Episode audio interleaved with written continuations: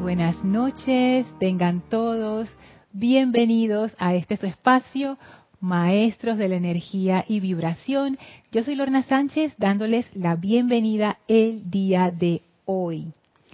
Antes de iniciar la clase, vamos a conectarnos con la energía de los Maestros Ascendidos. ¿Quiénes son los que inspiran estas enseñanzas, estas clases, estas vivencias. Vamos a cerrar nuestros ojos suavemente, vamos a tomar una inspiración profunda y exhalar para relajarnos. Respiren profundamente a su propio ritmo, sintiendo esa inhalación y esa exhalación como va trayendo paz cómo va trayendo tranquilidad a su vehículo físico, cómo va quietando la mente, cómo va quietando el vehículo emocional. Visualícense envueltos en una gran flameante luz blanca cristalina que los llena por completo. Sientan esa presencia del amado Maestro Ascendido Serapis Bey, en esa presencia de amor y purificación, y cómo esa luz de fuego sagrado, esa llama va liberando, descartando, transmutando, abriendo camino, despejando toda oscuridad, toda pesadez, toda discordia sale de nuestros vehículos físico, etérico, mental y emocional y es reemplazado por esa maravillosa luz de la presencia yo soy sentimos cómo la radiación del Maestro va entrando profundamente en nuestras conciencias y nuestros vehículos, abriéndonos cada vez más a la vibración del santo ser crístico, a la vibración de la presencia y sentimos esa corriente de vida en y a través de nosotros. Maravillosamente. Y ahora el Maestro, feliz de recibirnos una vez más, abre frente a nosotros un portal que nos conecta con el sexto templo. Le enviamos nuestra gratitud y amor al Maestro y atravesamos ese portal y estamos ahora en el sexto templo que se ve como un desierto hermosísimo con un camino dorado que lo cruza por el medio y allí están esperando la amada Maestra ascendida Nada y el amado Maestro Ascendido Pablo el Veneciano, seres de amor divino. Les enviamos nuestra gratitud y amor. Nos inclinamos con nuestro corazón lleno de gratitud a estos maestros. Gracias por esta oportunidad, por esta comunión de conciencias. Y ellos a su vez se adentran en nuestra conciencia para descargar su llama de amor y comprensión a través de nosotros, de manera que esta enseñanza no se quede en palabras, sino que se haga vida, de manera que podemos aplicarla, practicarla y lograr la victoria a través de ella. Bien cerca de los maestros, tomados de la mano si desean, vamos andando los tres por ese sendero, ustedes con los dos maestros, llenando sus conciencias con amor. Y vamos a permanecer en este estado de conciencia jubiloso y lleno de amor mientras dura la clase. Tomen ahora una inspiración profunda, exhalen y abran sus ojos. Bienvenidos sean todos nuevamente a este su espacio, Maestros de la Energía y Vibración. Yo soy Lorna Sánchez, dándoles la bienvenida en este bello jueves 21 de octubre de 2021. Gracias por sus reportes de sintonía, por sus saludos, por sus abrazos, por tanta belleza con la que llenan el chat, con esos corazones y esos arcoíris. Muchísimas gracias a todos cualquier cosita que esté con el sonido o con el audio que no se escuche bien o que se escuche muy bajo o que se vea extraño, me avisan por favor. Estoy a través del chat de YouTube. Si estás escuchando esta clase en diferido, me puedes de todas maneras hacer llegar tus preguntas o comentarios a través de mi correo electrónico lorna@serapisbay.com. Voy a verificar cómo se escucha. Bueno, yo le escucho bien, pero si ustedes lo escuchan extraño, de todas maneras me avisan. Quiero saludar a Oli hasta Guadalajara, México. Hola Oli. Ay, ese sol tan bello que me recuerda, me recuerda tanto a Guadalajara. Lourdes, saludos hasta Yucatán. Janet, saludos hasta Bogotá, Colombia. Mónica, saludos hasta Valparaíso, en Chile. Marian, besos hasta Santo Domingo. Dice, las ondinas del cielo están bailando. Qué lindo. Esmeralda es el color de la llama del arcángel Rafael. Sí, yo digo que es esmeralda. Ellos no, ellos dicen verde brillante, algunas veces solamente dicen verde, también hay referencias de verde esmeralda, pero yo cada vez que lo visualizo, yo, yo siempre le, le pongo ese verde así, esmeralda encendido. Hola Caridad, bendiciones hasta Miami. Hola Miguel Ángel y María Teresa, bendiciones hasta Veracruz, México. Hola Elmi, Dios te bendice y también te envuelve en la luz de Dios que nunca falla. Gracias por reportar tu sintonía. Hola Emilio, Dios te bendice hasta Caracas, Venezuela. Hola Iván, saludos hasta México. Hola Enzo, saludos y bendiciones. Mario, bendiciones. Gracias.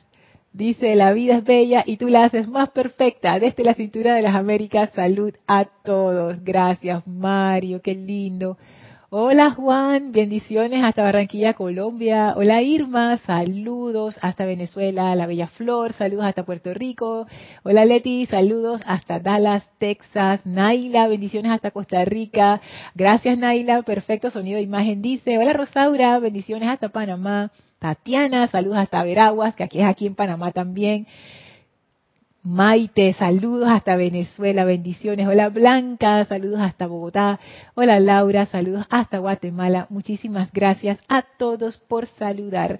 Me acabo de dar cuenta que dejé mi librito en la silla de aquí al lado. Permiso. mi, libretita donde tengo todos mis, toda la, lección y, las, y los libros y toda la cuestión. Bueno, Hemos estado hablando acerca de la paciencia en todas estas clases y como les digo y no me canso de decirlo, la paciencia que es una de esas cualidades que yo ni atención le prestaba. Sí, esa cualidad bonita, pero ¿qué? ¿Para qué sirve eso? No? Aunque uno sí sabe para qué sirve, pero igual es como que uno quiere desarrollar otras cosas, precipitación, sanación, iluminación, pero paciencia de verdad que no estaba en mi lista. Y ahora con estas clases y gracias a todos sus comentarios, y sus correos también. Wow. Estoy, como quien dice, sorprendida, en shock, porque esta paciencia realmente es, es más de lo que yo pensaba. Y en la clase anterior, ya no me acuerdo quién fue el que, que la persona que hizo el comentario en el chat, pero me puse a pensar que, esto es hipótesis, que pudiéramos equiparar en cierta manera la paciencia del amado Maestro Ascendido Pablo el Veneciano con el autocontrol del cual habla el Maestro Ascendido Saint Germain. Y les cuento por qué. Además de lo que vimos en la clase anterior, me escribió em, José Manuel desde España y me y trajo a mi atención algo bien interesante. En el diario del Puente a la Libertad de Pablo el Veneciano, que es el libro que estamos usando, en la página 37, cuando el maestro comienza su discurso, el maestro ascendido Pablo el Veneciano, él dice, ten paciencia al hablar. Y Jorge, que fue el director fundador del grupo Serapis Bay de Panamá, y que fue el que tradujo los libros de inglés a español, él a veces ponía entre corchetes palabras en inglés cuya traducción en español no, no, tenía como una, como una traducción exacta. Entonces él ponía la traducción que él consideraba apropiada, pero dejaba entre corchetes la palabra en inglés para aquellos que sí conocían el idioma inglés, que supieran cuál había sido la palabra utilizada originalmente. Y en este texto hay una de esos términos, y el término es forbearance. Forbearance es un término que puede ser traducido como paciencia y de hecho es paciencia. Sin embargo, tiene una connotación muy especial. Y forbearance es esa cualidad que te permite mantenerte autocontrolado cuando está sucediendo discordia o cosas caóticas a tu alrededor. Es como una, una especie, no quiero decir que es un aguante porque no es una represión, pero es ese sostenimiento de la calma en una situación que está un poco fuera de control. Entonces eso trajo a mi mente este aspecto del autocontrol, los autos que trajo María Teresa y Rosaura en la clase anterior, ese autocontrol, esa paciencia y como el maestro también habla de esto, que paciencia para él es maestría y el amado Sanat Kumara daba su definición de paciencia como ese control de las energías. Esta es una hipótesis aventurada, no le haga mucho caso, pero igual la quiero compartir puede ser que los maestros llamen a ciertas cualidades de distintas maneras dependiendo de la conciencia y el rayo en el que cada uno de ellos opera y el servicio que prestan. Entonces me parece muy interesante cómo la paciencia tiene mucha similitud con el autocontrol, tal y cual nos los explica el amado Saint Germain. Y, y ahora estoy más convencida cuando María Teresa, ahora pensando hacia atrás, ¿no? María Teresa trajo lo de las, los tres autos, autoobservación, autocontrol y autocorrección y Rosaura agregó un cuarto auto, la autodeterminación.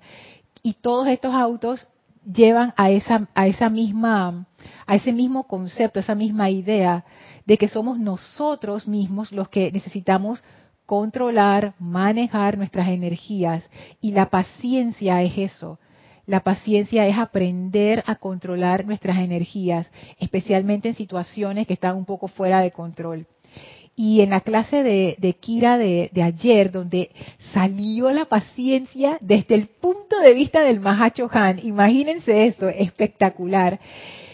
Ay, que él decía, es que, es que ni me voy a meter por ahí porque esa es como otra dimensión, pero quiero mencionar que él decía, él veía la paciencia como fundamental para poder dar confort. Y él hablaba de su propia experiencia diciendo, uno necesita, uno necesita paciencia para poder confortar, porque no es que uno conforta a, una persona o a un miembro de otro de los reinos elemental o angélico una sola vez y ya. No. Y el Mahacho Han decía, ellos regresan y regresan y regresan, las mismas personas generalmente, a buscar ese confort. Y entonces yo requiero esa paciencia para poder ministrar, para poder dar ese confort.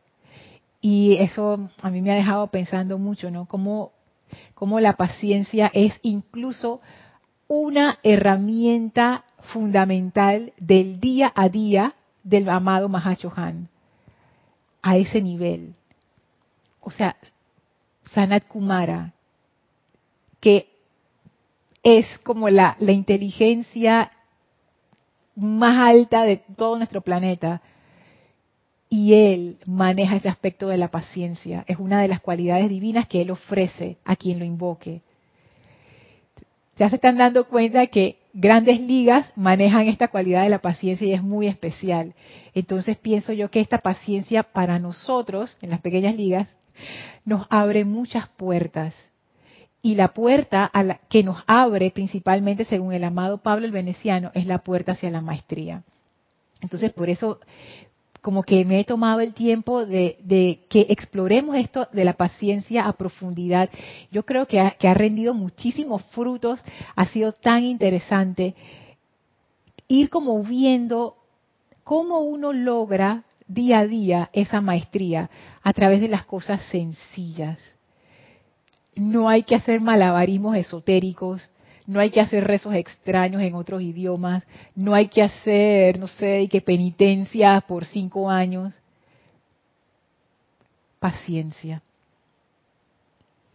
Paciencia en la vida diaria que nos da tantas oportunidades para practicarla, ¿sí o no? Y ese es el sendero. Día a día vamos creciendo en paciencia día a día vamos caminando ese sendero espiritual. Bien se pudiera decir que el sendero es paciencia. Wow. A saludos y bendiciones hasta Nicaragua. Mavi, saludos hasta Córdoba, Argentina. Hola Paola, saludos hasta Cancún. Carlos Enrique, que no me dice de dónde nos escribe. Dice, buenas noches, ¿qué significa cuando las meditaciones... no, entiendo bien el comentario. Bueno, Carlos Enrique, como esta pregunta no está relacionada directamente con el tema de la clase, me puedes escribir a mi correo lorna.serapisbay.com. Con mucho gusto te contesto. Y dice Juan Martes, y el auto Fórmula 1, la autopaciencia. Juan, o sea, ni siquiera, ni siquiera me, ni siquiera he metido el dedito en esa piscina profunda, porque hemos hablado de la paciencia hacia los demás, hacia situaciones, pero no hemos hablado de la paciencia con respecto a uno mismo, que esa es otra, es, es como otra, otra dimensión de la paciencia. Y fíjate que ahora que lo dices, ¿cómo yo puedo ser paciente con otros si no soy paciente conmigo misma? Gracias a ese comentario, ahora veo que esta paciencia del amado Maestro Ascendido Pablo el Veneciano que él nos presenta tiene más de un nivel. Cuando él dice, ten paciencia antes de pronunciar el agudo reproche, yo no puedo tener paciencia hacia otros si no tengo esa paciencia hacia mí, autopaciencia. Wow. Trabajar la paciencia con uno mismo. Trabajar la paciencia, por ejemplo, cuando uno está precipitando algo, cuando uno tiene un proyecto, cuando uno tiene una persona que necesita su, apoyo, por ejemplo, un hijo, un sobrino, un hermano, un, un, uno de los padres, y uno se impacienta. ¿Qué es lo que genera esa impaciencia? Hablamos en la clase anterior que cuando, no me acuerdo quién fue el que mencionó que la paciencia tenía límites, que esa es una frase que uno dice mucho, ¿no? Mi paciencia tiene límites. Y yo me puse a pensar, ¿dónde están los límites de mi paciencia? Cuando alguien irrumpe mi comodidad o mi importancia personal, hasta ahí llegó mi paciencia. Entonces, es como darse cuenta que esa paciencia, el, crecer en paciencia está, es inversamente proporcional a crecer en, ego y en importancia personal. Lo que quiere decir es que cuanto más paciencia yo tengo, tanto menos importancia personal tengo. Porque, al ser, porque realmente la impaciencia radica en nuestra importancia personal. Me doy cuenta. Fantástico esto. En la clase anterior estábamos viendo las formas prácticas que el maestro nos presenta para desarrollar esa paciencia. Estábamos hablando de que para ser pacientes definitivamente necesitamos estar alertas y despiertos en autoobservación, porque si no, ¿cómo vamos a lograr esa paciencia? Ya que la impaciencia se ha convertido en un hábito.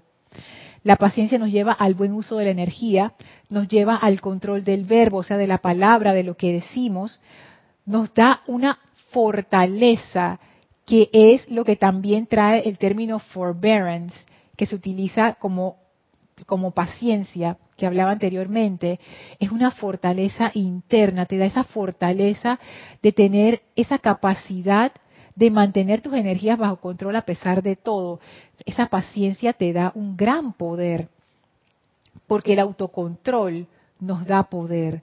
Entonces, gracias Juan Manuel por hacerme ese señalamiento de lo, que era forbearance y la connotación con respecto a la paciencia que me pareció tan interesante.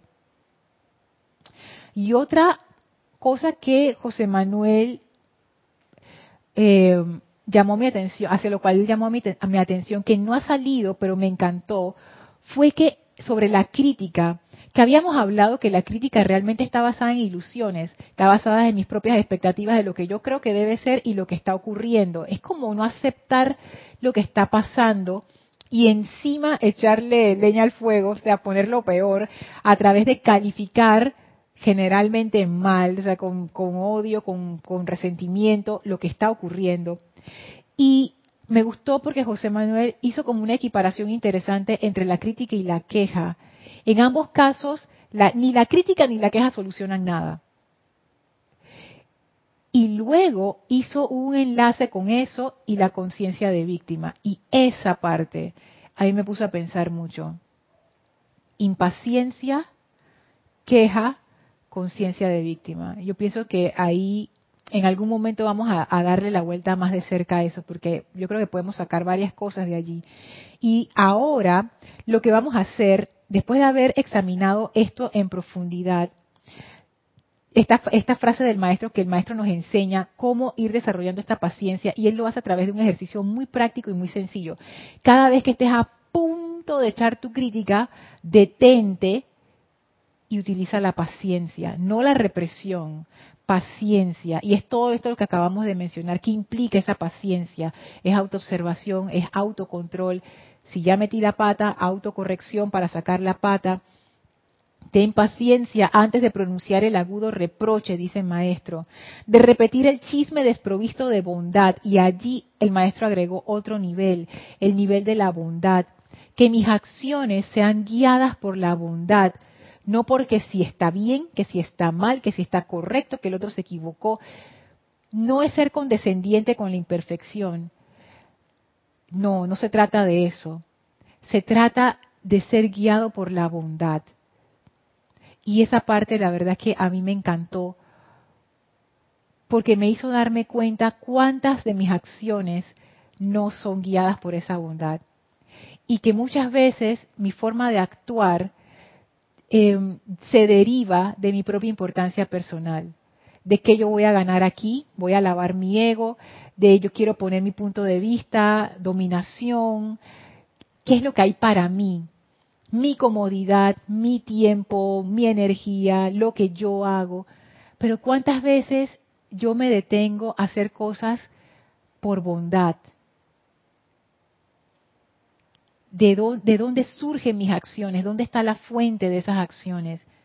Entonces, esta parte de la bondad del maestro realmente me hizo reflexionar bastante y darme cuenta que esto de la paciencia no se desarrolla a través del aguante a, punta de fuerza ni de la represión, ni siquiera ni siquiera de la ni siquiera desde un punto de vista moral de decir, "Ah, es que esto es bueno y esto es lo que yo tengo que hacer porque yo soy un estudiante de la luz y esto es lo que hacen los estudiantes de la luz y por eso yo lo estoy haciendo." No.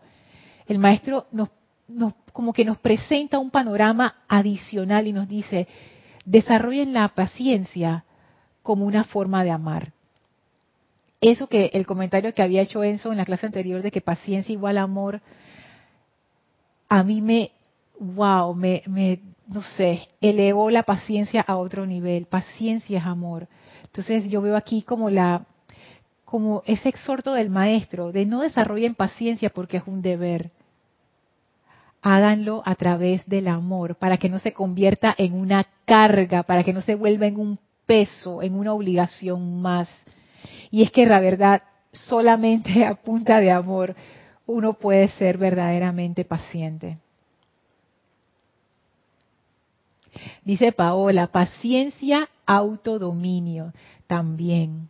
Paciencia es autodominio, exacto, wow. Iván dice, yo siento que todo lo que pensamos e imaginamos mal está relacionado con nuestra energía no purificada aún. Por eso pensamos y sentimos mal de uno y de otro. Por eso usar las llamas todo el tiempo para purificarnos y restaurarnos. Eso que tú dices, Iván, es muy cierto. Porque está la tendencia de, de pensar, ay, es que yo soy ese desastre que ando calificando mal la energía. Y algo que con lo que terminamos en la clase anterior fue esta, no sé, como, como, como este consejo, ¿será? del maestro ascendido Pablo el Veneciano, por lo menos yo lo sentí así, como que dice, hey, no te identifiques con la mala calificación. Precisamente lo que dice Iván, Tú, estás mal calificando por hábitos, por programaciones, por condicionamientos anteriores, pero tú no eres eso. Si tú quitas eso, si tú lo purificas, vas a ver que vas a amar, porque amar es nuestra naturaleza verdadera. Entonces no te dejes engañar por esas cosas, sino que al contrario, pon la atención en el amor y deja que el amor haga su trabajo a través de ti. Dice Juan, para mí, Lorni, la personalidad copa el 97% de nuestra vida. Qué exacto, Juan, 97%. Sí, es, la gran parte, es la, es la gran, gran parte. Tú sabes que yo, yo, tú sabes cuál es mi porcentaje. En mi caso, 99%. En serio. No estoy siendo disque, ay, es que Lorna quiere ser disque modesta. o No, no. En verdad, en verdad. Porque cuando uno se pone a observar bien, porque uno hace las cosas, porque uno dice lo uno hace, no sé qué, que, ay, Dios mío. Pero bueno, ese porcentaje, ese 1% va a ir creciendo poco a poco en la medida que vayamos trabajando. Dice Enzo, considero que la paciencia envuelta con el, envuelta con el autocontrol es justamente la maestría en sí misma. Porque tomar conciencia de, que lo que está generando la impaciencia es solo una ilusión. Y continúa el comentario. Y no lo terminaste eso. ¿Qué pasó? Me dejaste en el aire, Dios mío. Pero bueno, voy a agarrar lo que acabas de poner. Eso de que la impaciencia es solo una ilusión. Tienes razón. Tienes razón. Es difícil verlo porque es una ilusión. Porque las ilusiones son las cosas que uno piensa que son verdad. Uno está seguro que eso es un oasis y cuando te acercas, ay, era, un, era una ilusión del desierto. Uno está segurísimo que la cosa es así. Y dice el maestro, ya que tú solo ves apariencias y no los motivos que generan la acción y la crítica está basada en la ilusión. ¿Y cuál es la ilusión? Que yo pienso que yo sí sé cómo es la cosa. Y habíamos dicho en clases anteriores, es imposible que mi pequeña mente humana pueda entender la complejidad, ni de una persona, ni de mí misma. Ahora imagínense del mundo. Entonces, es cierto, la impaciencia realmente está basada en una ilusión, está basada en una percepción personal que puede ser cambiada o sea, la percepción no es algo fijo, la percepción depende del contenido de mis vehículos internos, de mi mente, de mis memorias, de todo eso. Entonces, la impaciencia se basa en una percepción, que es algo mutable, que cambia rápidamente. ¿Qué quiere decir eso? Que si yo me siento impaciente y en ese momento me doy cuenta y yo cambio la forma en la que estoy percibiendo las cosas, en la que estoy viendo la situación, puedo entrar a la paciencia. Así, de un momento a otro. Pero el juego se hace con el cambio, el cambio de nuestra forma de pensar y de sentir con respecto a las situaciones que enfrentamos. Por eso es que esto es un juego de energía. Los maestros siempre, siempre nos llevan la atención a la energía, nunca las apariencias. Ellos dicen, las apariencias, no pongan su atención allí, vayan a la causa, a la causa, porque allí están los controles que ustedes necesitan manejar para poder manifestar estas cosas. Sigo con el comentario de Enzo. La impaciencia es solo una ilusión creada por uno mismo. Ahí aplicamos la energía del amor, inicialmente con la bondad, para no juzgar o criticar, para lograr la transmutación de dicha impaciencia. Así es. Y me gusta mucho eso. Cuando yo voy a criticar, bondad. Cuando voy a criticar, paciencia. Y tener esa palabra como en, en la puntita de la lengua, lista para ese momento. Pero uno tiene que estar muy despierto para darse cuenta en el momento en que uno va a criticar, porque ya se ha vuelto hábito y no nos damos cuenta cuando lo hacemos, entonces en el momento en que estoy criticando o que lo voy a hacer, la palabra bondad que surge en mi mente, la palabra paciencia que surge en mi mente, de alguna manera eso ayuda a frenar esa compulsión a dar mi opinión, a estar hablando, a estar diciendo.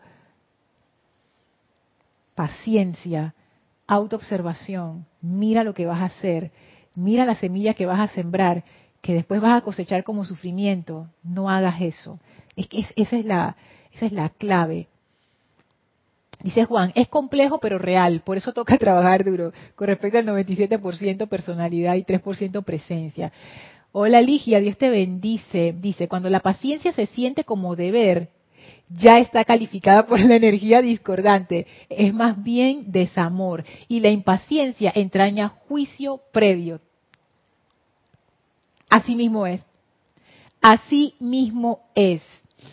Así mismo es. La impaciencia entraña juicio previo. Claro, porque esa es la percepción. Ya yo lo enjuicié. Vi una cuestión, yo lo veo de esta manera y al verlo de esta manera hago un juicio sobre eso y digo, esto es así, por ende, ta, ta, ta, ta, ta, ta. es increíble. Y eso ocurre en milisegundos. Eso es rápido. Iván dice, o también lo que decía Jesús, no juzgues al hombre por sus apariencias, ve más allá de las apariencias. Es que juzgar por las apariencias, lo dice el maestro ascendido Pablo el Veneciano, no es no es sabio no es sabio y muchas veces nos va a llevar por el camino incorrecto. Y no es porque lo diga el maestro, sino porque si uno se pone a ver en sus propias experiencias, a mí me ha pasado muchas veces haber dicho A y después darme cuenta que era B, porque yo estaba segura que era y no era. Me acuerdo especialmente de un caso en donde hice una crítica bien desprovista de bondad y después me di cuenta que la persona tenía una situación con uno de sus familiares de salud y yo quiero una crítica horrible, entonces esa, esa, esa situación a mí siempre me viene a la mente cuando estoy a punto de meter la pata en una de estas críticas. Yo digo, ¿te acuerdas de aquella vez que tú estabas tan segura y después te enteraste de lo otro? Pero ya había soltado la crítica, ya el daño estaba hecho. Entonces, sí. Dice Marian, Lorna, ¿puedes por favor escribir la palabra en inglés? Sí, te la voy a escribir en el chat. Ahí va, forbearance. Este como inglés panameño ahí como que no se entiende bien. José Ramón dice, últimamente empiezo a ver todo como energías manifestadas y eso explica porque a pesar de huir de ciertas circunstancias, no, y eso explica por qué a pesar de huir de ciertas circunstancias te vuelves a encontrar otras parecidas en otro lugar. Eso que tú dices, José Ramón, de ver todo como energía, es un tremendo ejercicio. Yo todavía no lo he podido sostener, pero cuando me acuerdo y lo puedo hacer, lo hago y de verdad que entraña toda una diferencia. Dice Iván, y también algo que yo uso y me sirve cuando voy a criticar o juzgar, pienso, esa persona es mi mamá y ese es mi primo, ese es mi hermano y me sale una bendición. Ey, esa es buenísima, buenísima, porque eso de alguna manera rompe con la separatividad. Y si es una persona que tú amas, tú no, tú, no quisieras que a una persona que tú amas alguien viniera y le dijera algo todo, todo horrible y espantoso, especialmente cuando tú conoces a esa persona y tú sabes que eso no es así. Entonces, ah, eso es buenísimo.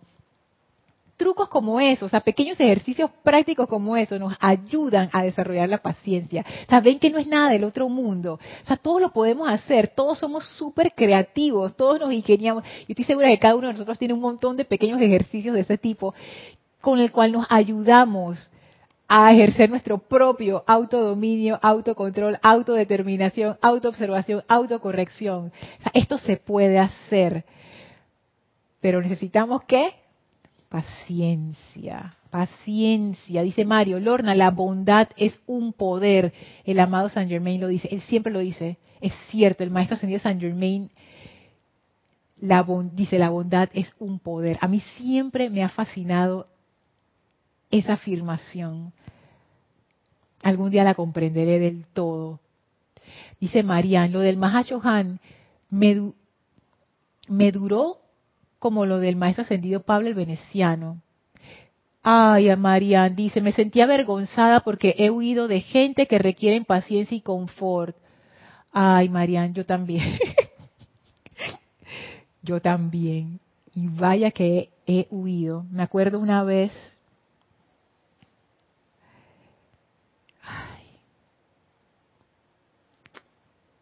Es que esto de dar confort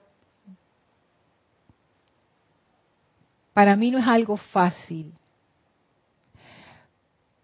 Quizás lo estoy haciendo mal y por eso lo siento de esta manera, pero cuando una persona está pasando por una situación difícil, abrir tu corazón a eso entraña tantas cosas. Y uno entra en contacto con esa aflicción y sobre todo si es una persona que uno ama, ver a esa persona pasando por esa aflicción, eso a mí me, me entristece y yo muchas veces me pregunto si yo realmente quiero entrar ahí o prefiero escapar y huir. Sí, confieso. Me acuerdo una vez con una persona a la cual quiero bastante, que en esos tiempos, eso no, tiene que ver con el grupo, es otra, otra parte de mi vida, que en esos tiempos venía mucho, a mí voy a ponerlo como en términos de los maestros ascendidos para que se entienda el ejemplo, venía mucho donde mí a, pedir ese confort. Y yo le daba ese confort porque es una persona que, que yo quería y todavía quiero. Y llegó un momento en donde ya yo me empecé a sentir como afectada. Y yo me acuerdo haber hecho el llamado a la presencia. Yo digo, amada presencia yo soy. Libera a esta persona. Descarga tu confort. ¿Qué es lo que pasa? ¿Por qué no estás actuando? Mira esta situación, regresa una y otra vez. ¿Por qué no se da la liberación de esa situación? ¿Por qué no se da la solución de esa situación? ¿Por qué no se da el confort en esa situación? ¿Por qué si te pido el confort no se da? Y saben la respuesta que me vino. ¿Y por qué tú crees que tú estás allí? Esa fue la respuesta. ¿Y por qué crees que tú estás allí? Ser un vehículo de confort, lo dice el mismo Mahacho Han, requiere mucha paciencia, requiere un amor y más paciencia, y más paciencia, y más paciencia, y más amor, y más paciencia. Y hay veces que uno siente que ya uno no puede más, dar más, porque, porque llegué como a mi límite de la paciencia y llegué a mi límite del amor. Pero bueno, ¿cuál es la otra opción? Porque sí, yo puedo escapar de esa situación, pero igual es como que tu corazón te dice, ¿no? Si tú puedes ayudar un poquito más. O sea, dale, Lorna, un poquitito más y ya, un poquitito más y ya. Así es que Sí, o sea, yo no tengo una respuesta, cada situación es diferente, cada situación requiere discernimiento, hay veces que es confort, hay veces que la gente se está recostando de ti, se está aprovechando de ti, esas cosas también pasan, o sea, hay que tener los ojos abiertos en estas cuestiones. También al ser paciente, hay veces que uno es paciente, otras veces es que uno está siendo condescendiente con lo que no debe ser condescendiente. Y la honestidad sobre todo con uno mismo. Pero definitivamente por eso es que yo me voy con cuidado en este territorio del maestro ascendido Pablo el Veneciano, porque esto del amor requiere que yo deje ir toda mi importancia personal para poder realmente ser ese vehículo de amor. Y de verdad que yo todavía no estoy, no estoy en ese nivel. Aspiro a eso, pero falta, falta, como decía Juan, que en el caso de él es 97% y el mío es 99%. O sea, todavía falta, falta, falta. Así que, Marían, no te avergüences. No te avergüences. Yo ya pasé la etapa de la vergüenza. Yo simplemente lo acepté como que, bueno, es así por ahora, pero no siempre será así y vamos progresando poco a poco. Dice Enzo, el buscar querer tener la razón en cualquier situación es sinónimo básico de impaciencia. Y la paciencia es simplemente buscar la verdad sin querer imponer. Por eso la bondad es su lanza para todo. Buscar la verdad sin querer imponer. Me gusta esa, esa relación entre no querer imponer y la bondad. Me parece me parece bien interesante, porque la bondad tiene eso. La bondad no es algo que tú le impones, como quien dice yo te amo y ahora tú hacer lo que yo quiero. No, eso no es. La bondad te da ese espacio, te da como esa libertad para que uno tú, puedas moverte a tu propio ritmo sin ningún tipo de imposición. Sin embargo, la bondad es siempre ese amor allí, esa mano abierta para ayudarte, sin esperar nada a cambio, solo porque sí. La bondad es un poder, así es. Dice Blanca, Lorna, un ataque de impaciencia es como un estallido, es como el estallido de un volcán que si no se apaga pronto nos puede quemar. Y Blanca, uno muchas veces ni siquiera ve que se está quemando, no nos damos cuenta, nos damos cuenta después, ya cuando se hizo un reguero de, lava hirviente a nuestro alrededor, porque la impaciencia nunca nos lleva a un buen lugar. Estoy pensando ahora en veces que yo he sido impaciente con gente o con situaciones y al final siempre la cuestión como que, ah, no llegué al, al logro victorioso. Y yo no sé por qué lo hacemos ahora, ahora que tú lo dices, no, si yo sé que impacientarme no va a hacer que la cosa se resuelva, ¿por qué me impaciento? Esa es la ilusión, esa es la ilusión de la impaciencia, que pareciera que te fuera a ayudar, pareciera que al ser impaciente la cosa se va a solucionar, pero no se soluciona. Oye, eso está en la misma categoría de la queja y la crítica, no sirve para nada. No ayuda. Dice Juan, Lorni, corrijo lo del 97%, es 99.9. ya que me acabo de pillar esperando que tú leas mi comentario para, para estar mi personalidad como un pavo real. Ay, Dios mío. Alonso de Temanizales, bendiciones Alonso, Enzo. Para mí, cuando decimos que llegamos al límite de nuestra paciencia, eso significa que a partir de ahí surge de la surge de la presencia y la de los maestros. Por eso el invocarlos y abrirles la puerta. Eso es muy cierto y eso tiene que ver con lo que yo dije que iba a hablarles hoy, pero no les hablé porque ni siquiera ha llegado esa oración, que es, pero nos estamos acercando a, a lo que es acerca de la cualidad de la gracia. Porque es cierto, lo que tiene límites es mi personalidad, lo que tiene límites es el ser externo, porque este mundo en donde vive el ser externo es un mundo limitado, es un mundo de límites, eso no está mal, es una característica de este mundo. No, es, un error, es así, es parte de. Este no es el mundo de lo infinito ni de lo eterno. Este es el mundo de lo temporal. Porque lo es como parte del juego. Es como decir, ¿por qué el fútbol yo no puedo usar las manos? ¿Por qué tengo que usar los pies?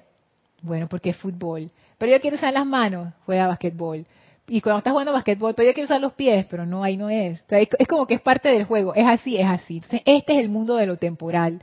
¿Por qué? Bueno, porque es el mundo de lo temporal. No tengo una respuesta. Y aquí todo tiene límites, pero es cierto, nosotros tenemos acceso a esas inteligencias superiores, comenzando con nuestra propia presencia de Dios, que no tiene esos límites. Entonces uno puede actuar ilimitadamente en un mundo limitado. Eso es increíble. La conciencia externa le llama a eso milagros. Son milagros son las cosas que no se puede explicar. Arraxa dice, qué gran aprendizaje, Lorna. No es esperar que venga el confort de los cielos, Tuchita. Un puente al nirvana es encarnar aquella cualidad divina que haga falta. Igual que tú, estoy aprendiendo a ser. Sí. Es que es, es, como, wow, como uno aprende a hacer confort y a amar, ¿no? Es haciéndolo. Y uno sí llega a esos momentos de hastío, llega a esos momentos de que es demasiada carga, demasiada aflicción, llega a esos momentos de impaciencia. Y eso es simplemente parte del trayecto porque sobre eso uno va aprendiendo, uno va viendo los resultados, uno va conociéndose uno mismo, uno va empujando poquito a poquito esos límites tan estrechos de la personalidad. Sí, yo pienso que yo quizás no soy la, más indicada para hablar acerca de la cualidad de amor, porque es una cualidad que yo como la veo como con cuidado, porque yo entiendo y puede ser puede ser mi ilusión propia, ¿eh? puede ser mi conciencia limitada que lo está viendo así, definitivamente, de seguro es así. Pero yo me doy cuenta que el amor requiere el abandono de la importancia personal. O sea, yo sé que yo lo digo así, yo, y yo sé que ustedes pueden estar pensando, pero Lorna, pero es que, ¿por qué es un problema para ti? O sea, ¿por qué? Pero es que decirlo en una frase no refleja la profundidad de nuestras propias programaciones, los apegos que nosotros tenemos a nuestra identidad, a nuestras posesiones, a nuestras posiciones de intelectuales o emocionales. es como arrancar una planta de raíz. Es como desgarrar algo. O sea, esto, wow. Y sin embargo, hacia allá va la corriente. Entonces yo, sí, yo, yo admito que no, no soy la más indicada para hablar de esto. Sin embargo, quizás eso sea algo bueno porque podemos ir viendo entonces cómo una conciencia como la mía puede llegar o puede aspirar siquiera a llegar a, estos niveles de amor que quizás ni siquiera son la gran cosa. Lo que pasa es que estoy tan encerrada en mi propia personalidad que no me doy cuenta. Pero de algo que yo he llegado a comprender, esto sí lo he llegado a comprender, es que lo único que se requiere es que nos echemos para un ladito y dejemos que el amor haga su trabajo. O sea, no requiere un esfuerzo de nuestra parte, es simplemente soltar. Y eso es lo que es parte de la cualidad de la gracia. Cuando el maestro sigue diciendo aquí, hablando de cómo entrenarnos para hacer esa paciencia, la oración que sigue es la siguiente. Abstente de emprender acciones apresuradas, aguijoneadas por la indignación virtuosa o intereses egoístas. Yo no sé cómo él puede poner tantas cosas en una oración.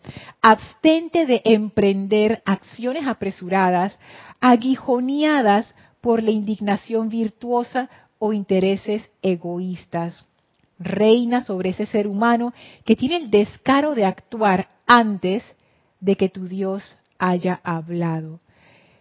Esto que dice el maestro, a mí me parece que es una introducción excelente para la cualidad de la gracia, porque ya aquí empezamos a hacer ese tránsito de la paciencia a la gracia. Nos damos cuenta que la paciencia es una puerta para la gracia, y es esa gracia esa cualidad a través de la cual se hacen las obras, se hace el trabajo, se da el confort, es esa gracia, esa cualidad que realmente es, es inexplicable. Yo me acuerdo de, un, de una anécdota que nos, nos contaba Jorge, eh, que él estudió música y dice que un día él estaba en la escalera trabajando, sentado en la escalera, pues, trabajando en una composición que tenía que entregar. Y pasó uno de sus profesores de música, una eminencia, ya no me acuerdo ni el nombre, pero era, era esos nombres y que eminencia. Y entonces lo ve y le dice, oye Jorge, ¿qué estás haciendo? Entonces él le dice, aquí escribiendo música. Dice que el profesor quedó frío y se detuvo y se regresó. Y Jorge quedó como que, ¿qué hice? ¿No? ¿Qué fue lo que dije? Nada más dije escribiendo música. Entonces el profesor le dijo, lo que me acabas de decir no tiene sentido. Escribir de música es lo mismo que bailar de arquitectura. No tiene sentido. Y eso es lo que yo siento acerca de la gracia. Es bailar de arquitectura. Hablar de la gracia, no se puede hablar de la gracia desde el punto de vista del profesor, escribir música no tenía sentido porque la música es. La música es algo que, sale de tu corazón, que tú tocas, él lo veía por ese lado, por eso fue el comentario. Obviamente no es que tú no puedes escribir las partituras y eso, claro que sí, pero el espíritu de la música no está en la letra, no está en la partitura. Es una expresión del corazón, es una expresión de esa fuerza que todos tenemos.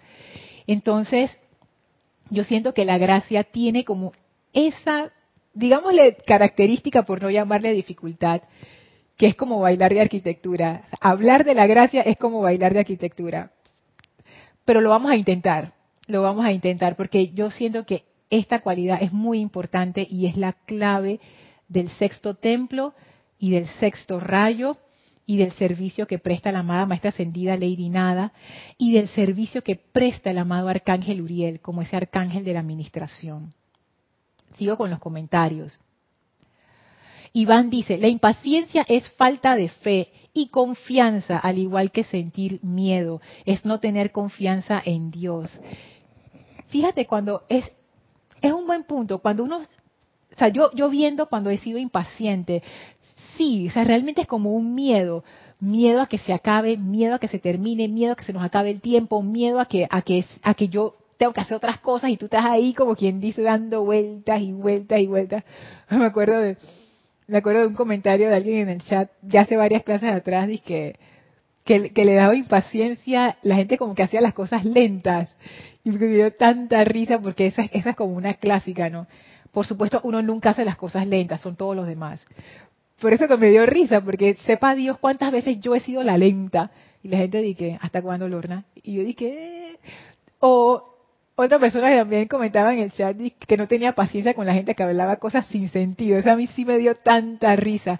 Porque esas son nuestras percepciones. Y definitivamente eso es como que, pienso yo que está como un lado la impaciencia que surge del miedo y por otro lado la impaciencia que surge por esa como por esa desazón que uno siente, como ese odio encubierto, no sé cómo llamarlo, que de separatividad hacia las otras personas o situaciones. Hola Graciela, saludos hasta México. Él me dice, cuando hay amor hay paciencia. Me da la impresión que son hermanos, están cerca. Cuando hay amor hay paciencia, así es. Y cuando no hay paciencia, entonces él me... no hay amor. ¡Tarán! Ay, no, qué feo. Pero bueno, es, es lo que es. Esa relación entre amor y paciencia de verdad que es, es, muy, es muy especial. Dice Enzo, la fórmula mágica del amor para amar en sí es que no hay fórmula, es simplemente dejarse ser. Eso cuadra muy bien con lo que es la gracia. la fórmula para la gracia es que no hay fórmula para la gracia. Y es buenísimo porque es lo que, a ver, el mental inferior siempre intenta ponerle como estos bloquecitos que pueda entender, armar una estructura, los conceptos, porque eso es lo que él maneja, eso no está mal, así funciona él. Sin embargo, hay cosas que trascienden su capacidad. La gracia es una de ellas. Entonces, de todas maneras, vamos a intentar poner los bloquecitos, pero siempre teniendo en cuenta que la gracia no tiene fórmula, y es como bailar de arquitectura. Saludos William, hasta Cúcuta, Colombia, bendiciones. Y bueno, para entrar un poquito en lo de la gracia, que todavía me quedan unos minutos, increíblemente, dice el maestro, abstente de emprender acciones apresuradas, aguijoneadas por, y da dos cosas. La primera, indignación virtuosa. ¿Qué es la indignación virtuosa? Justo lo que acabo de decir, el ejemplo que acabo de, traer acerca de las personas que son lentas, que no soy yo, obviamente, o sea, y las personas que hablan cosas sin sentido. Yo me siento indignada. Me siento indignada porque yo no soy así y ahora me tengo que aguantar a fulano de tal que sí es así. Yo nunca cometo errores ah, tú cometiste un error, mm, mira qué metepata que eres, oye, ay, siempre es así, siempre se anda equivocando. Como si uno nunca se equivocara. Y la mente te lo dice, no, pero si tú nunca te equivocas. Eso es lo que está detrás de la crítica. Tú te estás elevando y te estás elevando poniendo tus pies sobre la persona que estás criticando. Entonces el maestro dice, abstente o sea, no, no, tranquilo, no. Abstente de emprender acciones apresuradas, apresuradas, apuro. O sea, no estoy pensando bien lo que voy a hacer. No estoy viendo bien por dónde estoy caminando. No, no me estoy tomando el tiempo para analizar qué voy a decir. ¿Cuál es el mejor camino a tomar? No, no, no, me lanzo, me lanzo, me lanzo, ahí, ahí vamos. No, abstente de emprender acciones apresuradas, aguijoneadas. Me gusta mucho esa palabra, porque eso es lo que uno siente cuando uno está a punto de reventar en crítica o en una acción apresurada desprovista de bondad. Uno siente como esa puya y es algo hasta físico, tú lo sientes, es como que esas ganas, esa como esa cosa que te da como esa rabiecita, como que, ah, lo tienes que decir, aguijoneadas por indignación virtuosa, en donde yo me creo que yo soy el centro del universo y el ejemplo de todos, o la otra que él menciona es intereses egoístas. ¿Qué es un interés egoísta? Es algo que yo quiero para mí a expensas de los demás. Ay, a mí no me importa, A mí no me importa que corten todo ese montón de árboles y, maten todos esos animales. Y yo lo que quiero es hacer la mina ahí. Por ejemplo, voy a hacer un ejemplo más personal, porque me fui por un ejemplo que, no debí dar, que es crítica, crítica encubierta, por una situación aquí en Panamá. Por ejemplo, voy a incomodar a todo el mundo, pero no me importa, porque es algo que yo quiero. Y los demás que se aguanten, si total. Ah, si igual van a perder tiempo, si, si toda esa gente son de perder tiempo. Entonces uno justifica sus acciones con eso. Y aquí viene la parte en donde el maestro nos da otra opción. Porque yo pudiera pensar, bueno, maestro, está bien, pues, no indignación virtuosa y no intereses egoístas, y vamos a decir que todo lo que yo hago se puede repartir en esas dos, pero entonces, ¿qué hago? Pues, ¿qué, qué voy a hacer? Si tú no ves lo que está pasando enfrente, maestro, tú no ves lo que están haciendo ellos, tú ves lo que ellos están haciendo, no yo. Maestro, entonces, ¿qué hago? Entonces el maestro nos da otra opción, y la opción es, reina sobre ese ser humano que tiene el descaro, me llama mucho la atención esa palabra, el descaro de actuar antes de que tu Dios haya hablado. Y en esa oración el maestro nos describe el proceso, si es que hay un proceso, de la gracia. Si vemos la oración de atrás hacia adelante, primero necesitamos escuchar eso que Dios nos va a decir, usando las palabras del maestro, antes de actuar y actuar con base en eso que hemos escuchado no hacerlo al revés, apresurarnos a actuar sin haber hecho esa pausa y preguntar, amada presencia, ¿qué es lo que corresponde hacer en esta situación?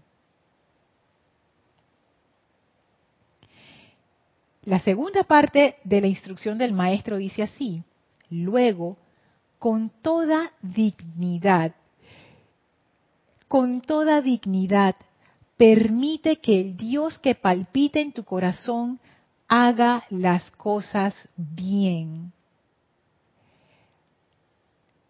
bien. ¿Notaron lo que el maestro dijo aquí? Con toda dignidad.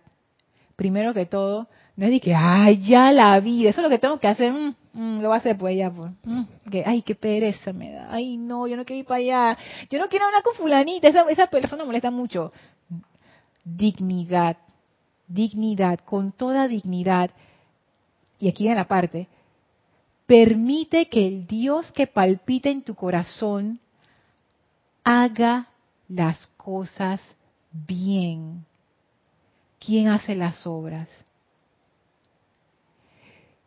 La gracia es esa capacidad de actuar sin actuar. la acción no se genera desde el ser externo. La acción viene de más arriba. Y el ser externo se convierte verdaderamente en un vehículo, como debe ser, de la presencia. La presencia actúa a través del ser externo, como si el ser externo, mental, emocional, etérico y físico fueran un guante cada uno son los dedos de ese guante, de esa, mano ahí. Y la presencia es como que con esa mano de la presencia actúa a través de ese guante. La acción se genera de la presencia a través de los vehículos externos. No se genera de los vehículos externos. Entonces, esto cambia completamente todo el escenario con respecto a lo que es el trabajo, el esfuerzo que me cuesta, el peso, ¿quién va a hacer las obras? Ay, Lorna, pero, pero igual si se va a hacer a través de misa, igual requiere un esfuerzo de mi parte. No es el esfuerzo al que estamos acostumbrados. Esto es otra cosa.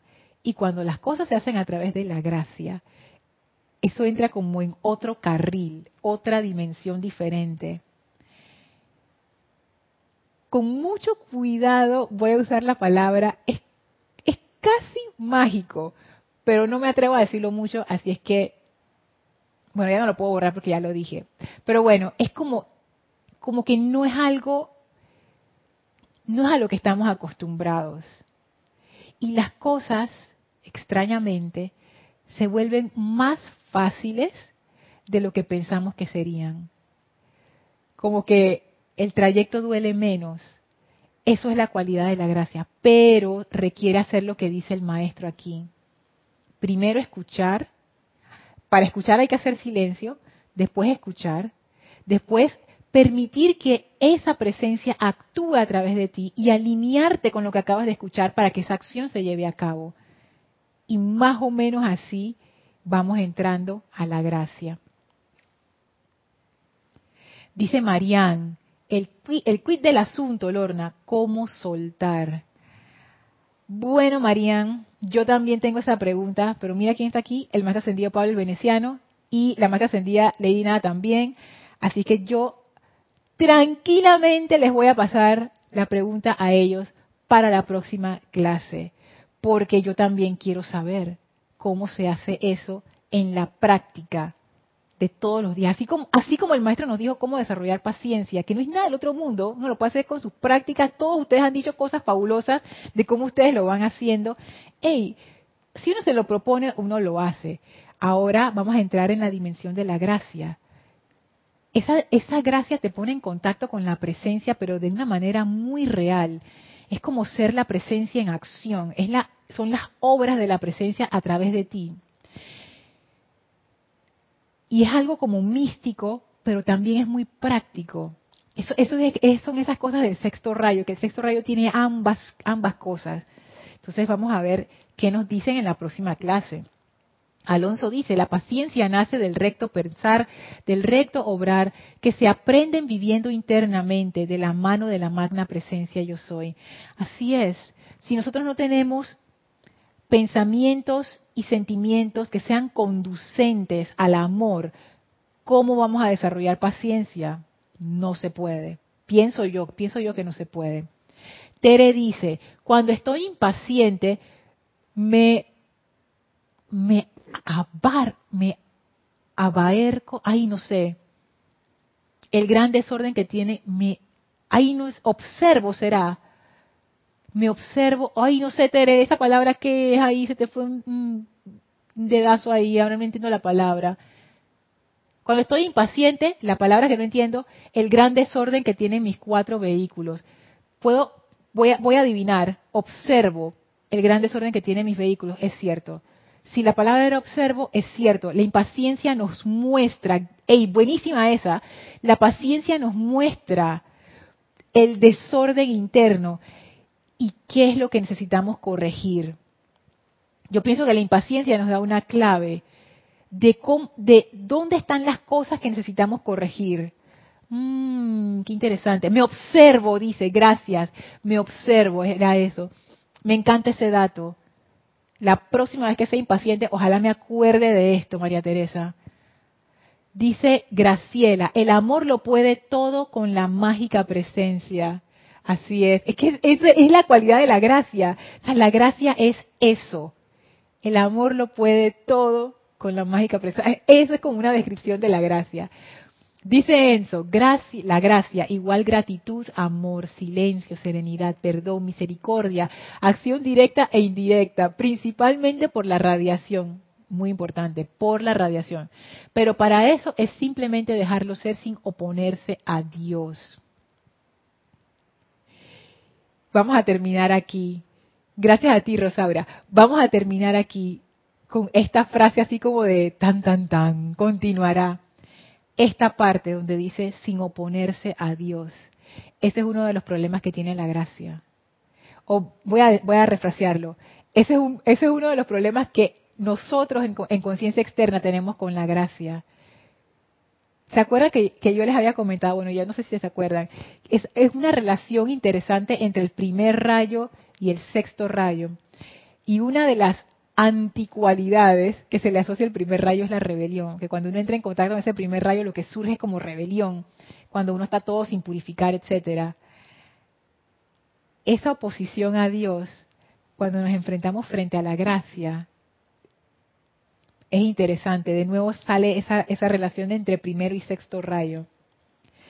vamos a explorarla también. Me gusta esa, vamos a explorarla en la, en la clase que viene.